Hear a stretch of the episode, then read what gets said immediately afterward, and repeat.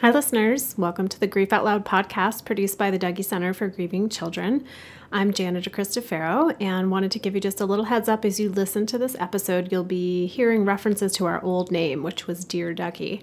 So, just so you don't get too confused, you're listening to the right podcast, and we look forward to bringing you even more great content under the Grief Out Loud name. Thanks for joining us.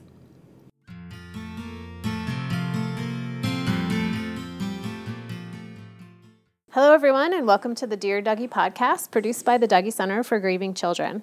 I'm Jana DeCristofaro, and thank you for tuning in today. This podcast is meant to open up the often avoided conversation about grief. While loss is something we will all experience throughout our lives, when it occurs, most of us are left not knowing what to do, how to feel, or how to talk about it.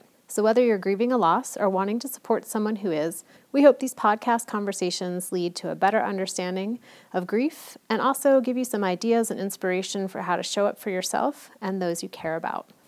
Today, I'm joined by Holly Pruett, a certified life cycle celebrant. She works with individuals, families, organizations, and entire communities to help them create rituals and celebrations to mark meaningful transitions. She's also involved with the Death Talk Project, which organizes workshops, rituals, death cafes, and a monthly movie night. Since 2013, Holly has served as the principal organizer of PDX Death Cafe, which is one of the largest death cafes across the world. As someone who works so closely with families contemplating the end of life, fostering conversations that most of us try to avoid, and helping people design rituals around death and dying, Holly has a unique window into how families include, or don't include, children and teens in this process. Welcome, Holly. I'm so glad you could join us. Thank you so much, Jana. Your work is pretty vast, and um, I'm fearful my introduction doesn't quite adequately capture what it is you actually do. So, would you share a little bit about the nature of your work and what drew you to that realm? I really consider myself a creative partner with the clients that I work with, whether those are as you said, individuals or, or families or community groups, and I help them to identify what purpose needs to be served and then brainstorm ways to come about doing it. And I, I think it's kind of an example of that old adage you teach what you need to learn. I actually grew up in a family that didn't have a lot of ritual, didn't have a lot of extended family. We had to cross state lines to see any blood relatives. And when my own dad died 15 years ago. I'd been to very few funerals, and in fact, he was one of the people that said, I don't want a funeral. And my stepmother really couldn't handle one more thing. His death went unmarked by any sort of memorial or grief ritual of any kind. Having been part of his his care team during the 18 months of his terminal illness, I wanted to find some way to mark the end of that process for myself. So I turned to a friend who had a little bit of experience with ritual. I wasn't part of any organized religious community that could kind of give us a template. My friend really helped to hold the space. Through that experience, I realized that there was really a vacuum for those of us who don't necessarily have an intact cultural or religious framework to turn to when we have major milestones to mark in our lives. We're often not doing anything at all, I found myself increasingly in the position of being able to partner with people to help them figure it out. And it seems that, I mean, not only are there lots of people who don't have a prescribed way of, of doing rituals around end of life, but also not even knowing that you could do something different. Do you run into that? Absolutely. And I, I think a lot of this really reflects the changing location of death. You know, there was, of course, a time not too long ago in our collective history when all deaths occurred at home. Almost all deaths occurred at home. And in fact, the parlor in the home was where the dead were laid out.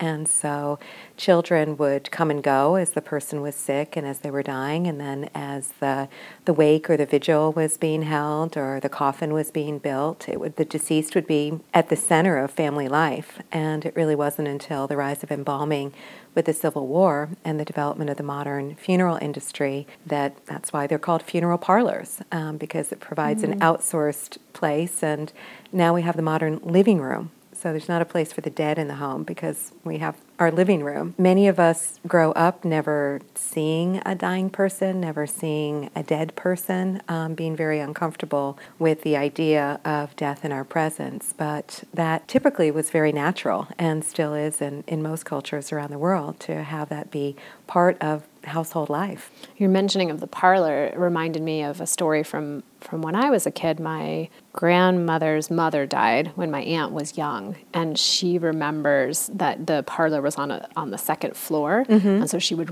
run down the stairs as fast as she could to mm. skip over seeing uh, ah. her grandmother's body, and then uh-huh. even after. Mm-hmm. Um, and there were certain things that she remembered, like certain flowers and certain colors and certain smells, mm-hmm. but nobody talked to her, mm. even though it was such a part of mm-hmm. the day to day process mm-hmm. then. And, and currently in modern day, you know, we get lots of calls from families who someone has been diagnosed with an illness. You know, how do we tell the kids? Do we tell the kids? How do we involve them? Mm-hmm. What have you come across with families in terms of how much they tell kids or don't tell kids or involve them or don't involve them? I find that adults, when I ask them, Have you thought about the kids being involved? It's often the first time that they're thinking about it. They may have been so occupied in the caregiving role, in making the arrangements, in their own grief, and I think their default assumption often is, well, no, the kids aren't going to be involved.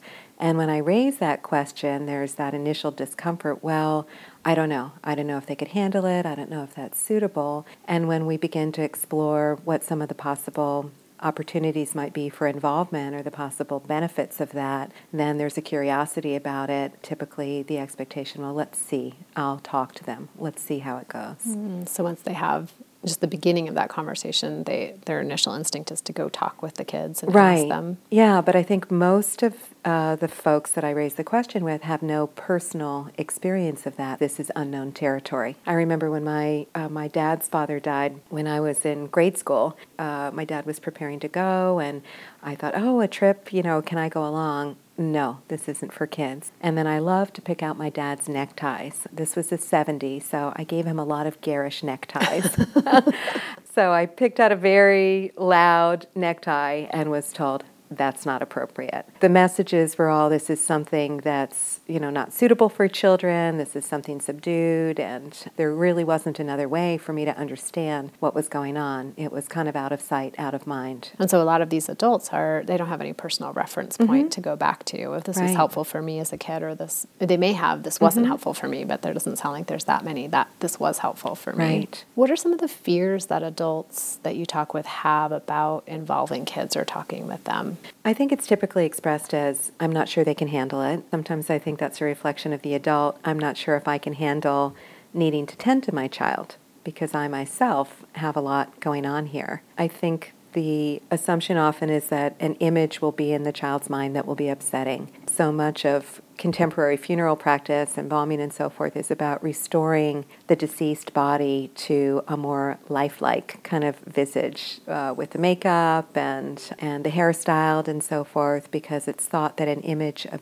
of illness is going to be too distressing and that we want to remember our loved ones as they were in full health. It's ironic to me because we have really this burgeoning culture around Halloween, that one time of year when all of the macabre is so celebrated. And sometimes when I want to uh, look to see if there's a movie uh, that I might want to watch, it seems like all the selections are horror movies. Mm. And so it's not as though the, the ghoulish is not in our culture, but somehow the idea of seeing people that look like they're sick or and, and look like they're dead, I think is still very, very taboo. Yeah, so almost as though there's an interest in it when it's not personal. If I can watch a horror movie about it, or I can play around with a really kind of scary, gory Halloween costume, but mm-hmm. it's not a person that's in my life. In the times when families have been open to including kids or involving them in some way, what have you seen kids and teens bring to the conversation that maybe the adults wouldn't have thought to bring up or talk about? I think there's often a real natural ease, actually, with relating. It, of course, depends on the age, but when you think about all the kids' burials of their goldfish, maybe a little bit more difficult if it's a cat or a dog or a pet, but I think children really naturally gravitate towards ritual and ceremony. A lot of those same instincts I see when a child is invited to participate in a memorial service, whether it's um, you know having a job to do, whether it's lighting a memory candle or handing out the programs, or that their artwork might be featured, um, or that they might actually participate in decorating a cremation casket. And that it's a way to, if the adults encourage them to express their love and their care. You know, so it's partly the story of the death. Um, is the family in shock? Um, is the family really drawing in? And the primary thing that's needed is comfort and uh, and protection, really, from the um, the difficulty of what's happened. Or is this a death that can be understood, as many pets' deaths are, as as just being at the end of a natural life? So a lot of it is how we frame the conversations with mm-hmm. Kids then right. and, and, it makes me think when when someone does die of suicide or in a car crash when we talk with adults about how they share that with kids to use some of the same language mm-hmm. so that the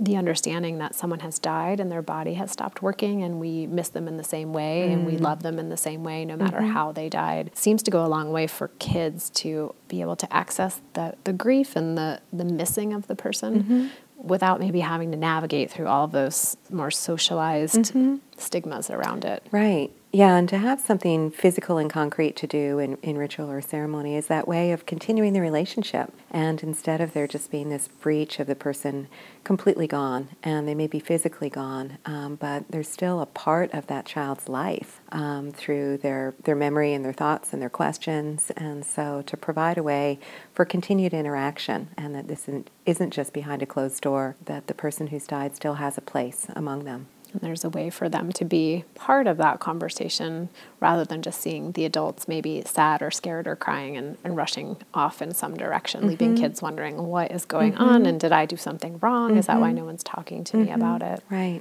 Are there, you know, without going into people's confidential stories about things, but are there ways you've seen people really personalize their the end of life rituals? Well, I'm thinking of um, uh, a woman who died and was being uh, buried in a green burial uh, here in a local cemetery. And so this was going to be fairly quick, just a few days after her death. And she'd been sick for quite some time. She was a relatively young woman, but, um, and so she had young kids in her life, not her own, but um, you know nieces and nephews and people that really looked up to her and that had seen her body really changing. But none of them had actually ever witnessed a burial. In fact, most of the adults had never witnessed a burial. Either it had happened out of sight or um, more typically there's cremation. So this was going to be something really new to actually gather around a grave site. The uh, cemetery transported her body in just a very simple white van. And so we invited the kids to decorate the van um, one of the moms brought crepe paper streamers, mm. and um, we invited them to think about what their, you know, this beloved friend of theirs, adult friend of theirs, would have liked. You know, she wouldn't have liked just a plain white van. She wanted people to make a fuss over her. And so they decorated the van. And then a few months later, there was a very large memorial service um, that we'd had more time to prepare. And all of the children were invited to come up front and to do a candle lighting. We invited them to bring into their mind uh, favorite memory um, mm-hmm. of this woman and to hold that memory close as they lit the candle. I think it was a, a, really beautiful emotional opening for the adults there as well because it was very stirring to see all those children gathered and to see their solemnity and their reverence. The adults being able to witness that, I think, were able to have a bit of emotional opening that they might not have had if they were just listening to speakers and a little bit more in their heads. I can imagine being able to tap into a whole different arena of emotion, mm-hmm. seeing you know 10 kids up on stage thinking of memories and lighting candles in honor of this person. One of the most moving things i ever saw was another young adult who um, died this time. It was a sudden death in a motorcycle accident. He was a biker and his whole community were motorcycle enthusiasts and they turned out in force for his burial. And a lot of them had kids and he had a niece and nephew. And many of them showed up with those tattoo sleeve the kids did. fake tattoo sleeves, right? The adults had real tattoo sleeves, ink on their arms, but the kids, in his honor, were wearing cloth tattoo sleeves. And uh, this also was a natural burial, and the family had chosen to close the grave themselves. And this is something that most people today have very little of experience of. It might be a symbolic shovelful or handful of dirt, but then the rest is left to the grounds maintenance crew after the family leaves. Well, the kind of honor guard of biker buddies were determined that they were going to put every shovelful of earth there. And so the parents were seated on the sod that had been laid to the side, and they saw their son's whole community. Several of the most active shovelers were the younger kids. They really took it seriously, and I think that's likely a memory of being useful and of service and in community that will stay with them for quite some time.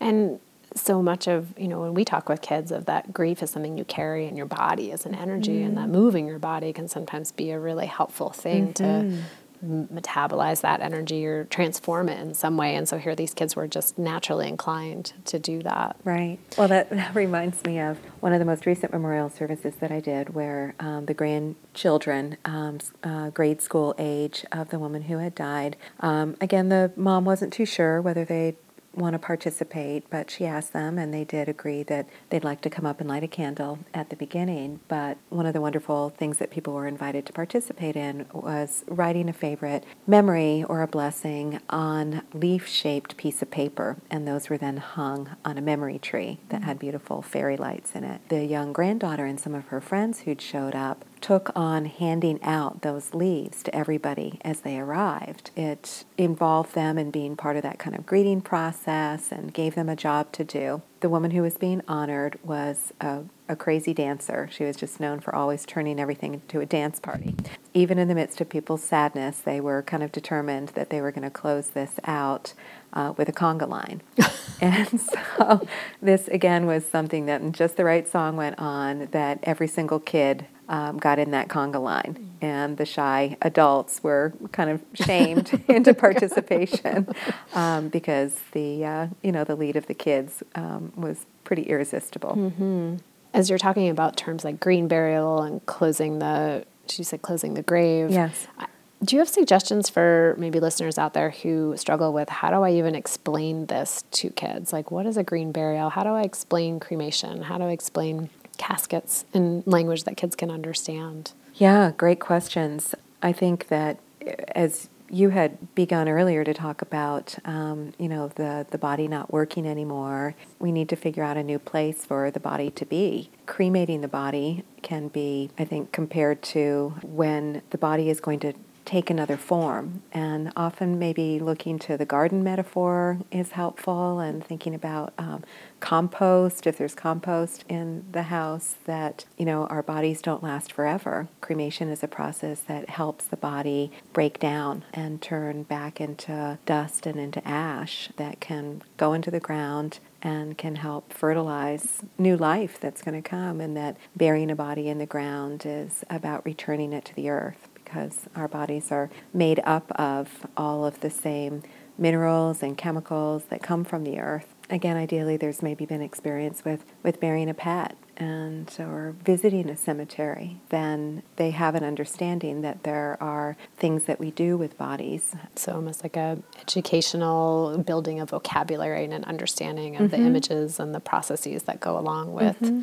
death and dying. Yeah. You know, I'm thinking of one another term home funeral that refers to um, now many times with hospice care people are dying at home. It's still pretty common for as soon as the death occurs to call the funeral home and off the body goes. But historic practice is that the body would be kept at home and bathed by the family and visited and sang over, prayed over, stories told over, that kind of vigil or, or wake. And there are families that are um, reclaiming that practice. Mm-hmm and finding that rather than one moment the person is alive and the next moment they're dead and they're gone, that the presence of death inside the home, even if the person has died outside the home, the body can be brought back home. That it allows for a more natural time frame about um, incorporating the reality of the death and transitioning uh, the relationship So I think of one home funeral where the man who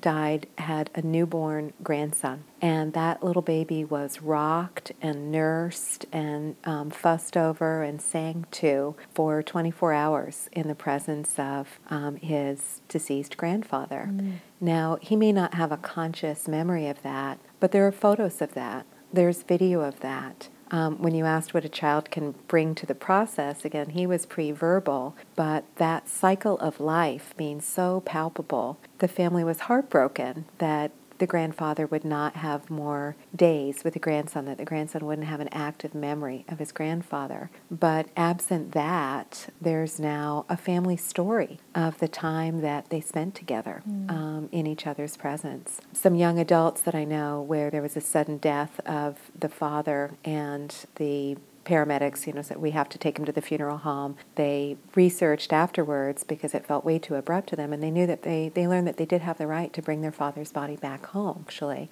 And they spent two or three days um, in a vigil with people visiting. And what they said is actually almost everybody who came and spent time in prayer and song and story, weeping together, adorning uh, his body, ad- adorning the cremation casket that he'd be taken out in. They were almost all under 30. They said pretty much all of the older relatives in the family just thought it was weird. But when the funeral home came back to pick his body up to take him for cremation, those funeral home workers were so affected by seeing how well cared for and how well celebrated and how mourned this man had been, they said, Wow, I hope somebody does that for me when I die. It can have a really powerful effect on a community and a family if you just even have a glimpse of a family directed death care process. It ignites the imagination, and people realize, wow, we can do this. The younger people and the kids are often the ones that find it the most natural. It makes me wonder about doing a little research ahead of time mm-hmm. and thinking through what are my options and yeah. planning and, and giving people those ideas. Right. Like, this is something I would like when I'm when I die, you don't yeah. have to do it because you need to right. do what you're comfortable with, but right. at least opening up the the possibility. Yeah. Even with cremation, for example, that seems m- more hands off. We're not going to be able to build our own funeral pyres. It is possible to do what's called a witnessed cremation, which is to be physically present in the facility when the cremation occurs and actually even to push the button that has mm. the body go into the retort, is what they call the, the furnace. And there are some cultures where that's considered an obligation of the offspring um, to provide that kind of stewardship. I'll talk to families and say, Do you think you might want that? And oftentimes they'll say, No, I don't need to do that. But when it comes down to it, something's been awakened in them just by considering the possibility. And I'm thinking of two um, young adults whose dad had died, um, and they had said, No, I don't think so. But then the daughter said, You know, actually, I do want to be there. And then her brother said, Well, if you're going to be there, then I want to be there with you. and then um, we went back and we were talking with the crematory operator. How often do you have families, you know, are actually here? He said, You know, maybe once or twice a month. And then he talked about how it was actually kind of sad for him because here he's the one who is in that role of that final act of presence with the physical body. And then he, he did say to them, you know, you could you could push the button. And even though she hadn't anticipated she'd wanted to, the daughter placed her hand over the button, and then her brother placed his hand over her. And again, I think that's um, a moment that will be very powerful for them. Um, and they're not going to have regrets later, thinking, could we, should we have done more? Yeah, which reminds me of what, you know, one of the things that we always share with families who are kind of worrying should we involve kids, should we not involve kids? And eh, most often, what I've heard from kids is, I wish I hadn't done that, but I'm really glad I got to be the one that decided that. So mm they may actually have their own mm-hmm. personal regret, but they mm-hmm. that seems lighter to carry mm-hmm. than being angry that they never had the opportunity. Right. So, so I just want to thank you, Holly, for all the work that you are doing in our community, and I imagine it is spreading far beyond Portland of providing people with those with that permission to be creative and personal in how they attend to end of life for the people that they love and, and thinking about their own end of life too. Well, thanks. And I just want to thank all the families I've had the opportunity to work with whose stories I've been able to share. And I'm inspired by every one of them. And they're incredibly generous to encourage the sharing of their stories so that other people can have a greater sense of the possibilities for themselves. And listeners out there, um, I will be linking to Holly's many websites that she is connected with in our show notes. So please uh, look into work she's doing. There may be a death cafe community close to where you live. And if not, you can probably contact Holly and she can help you find someone who may do what she does in, in your own home community. So thank you so much, Holly. I really enjoyed talking with you today. Thank you, Jana. I enjoyed it too. Thanks for listening.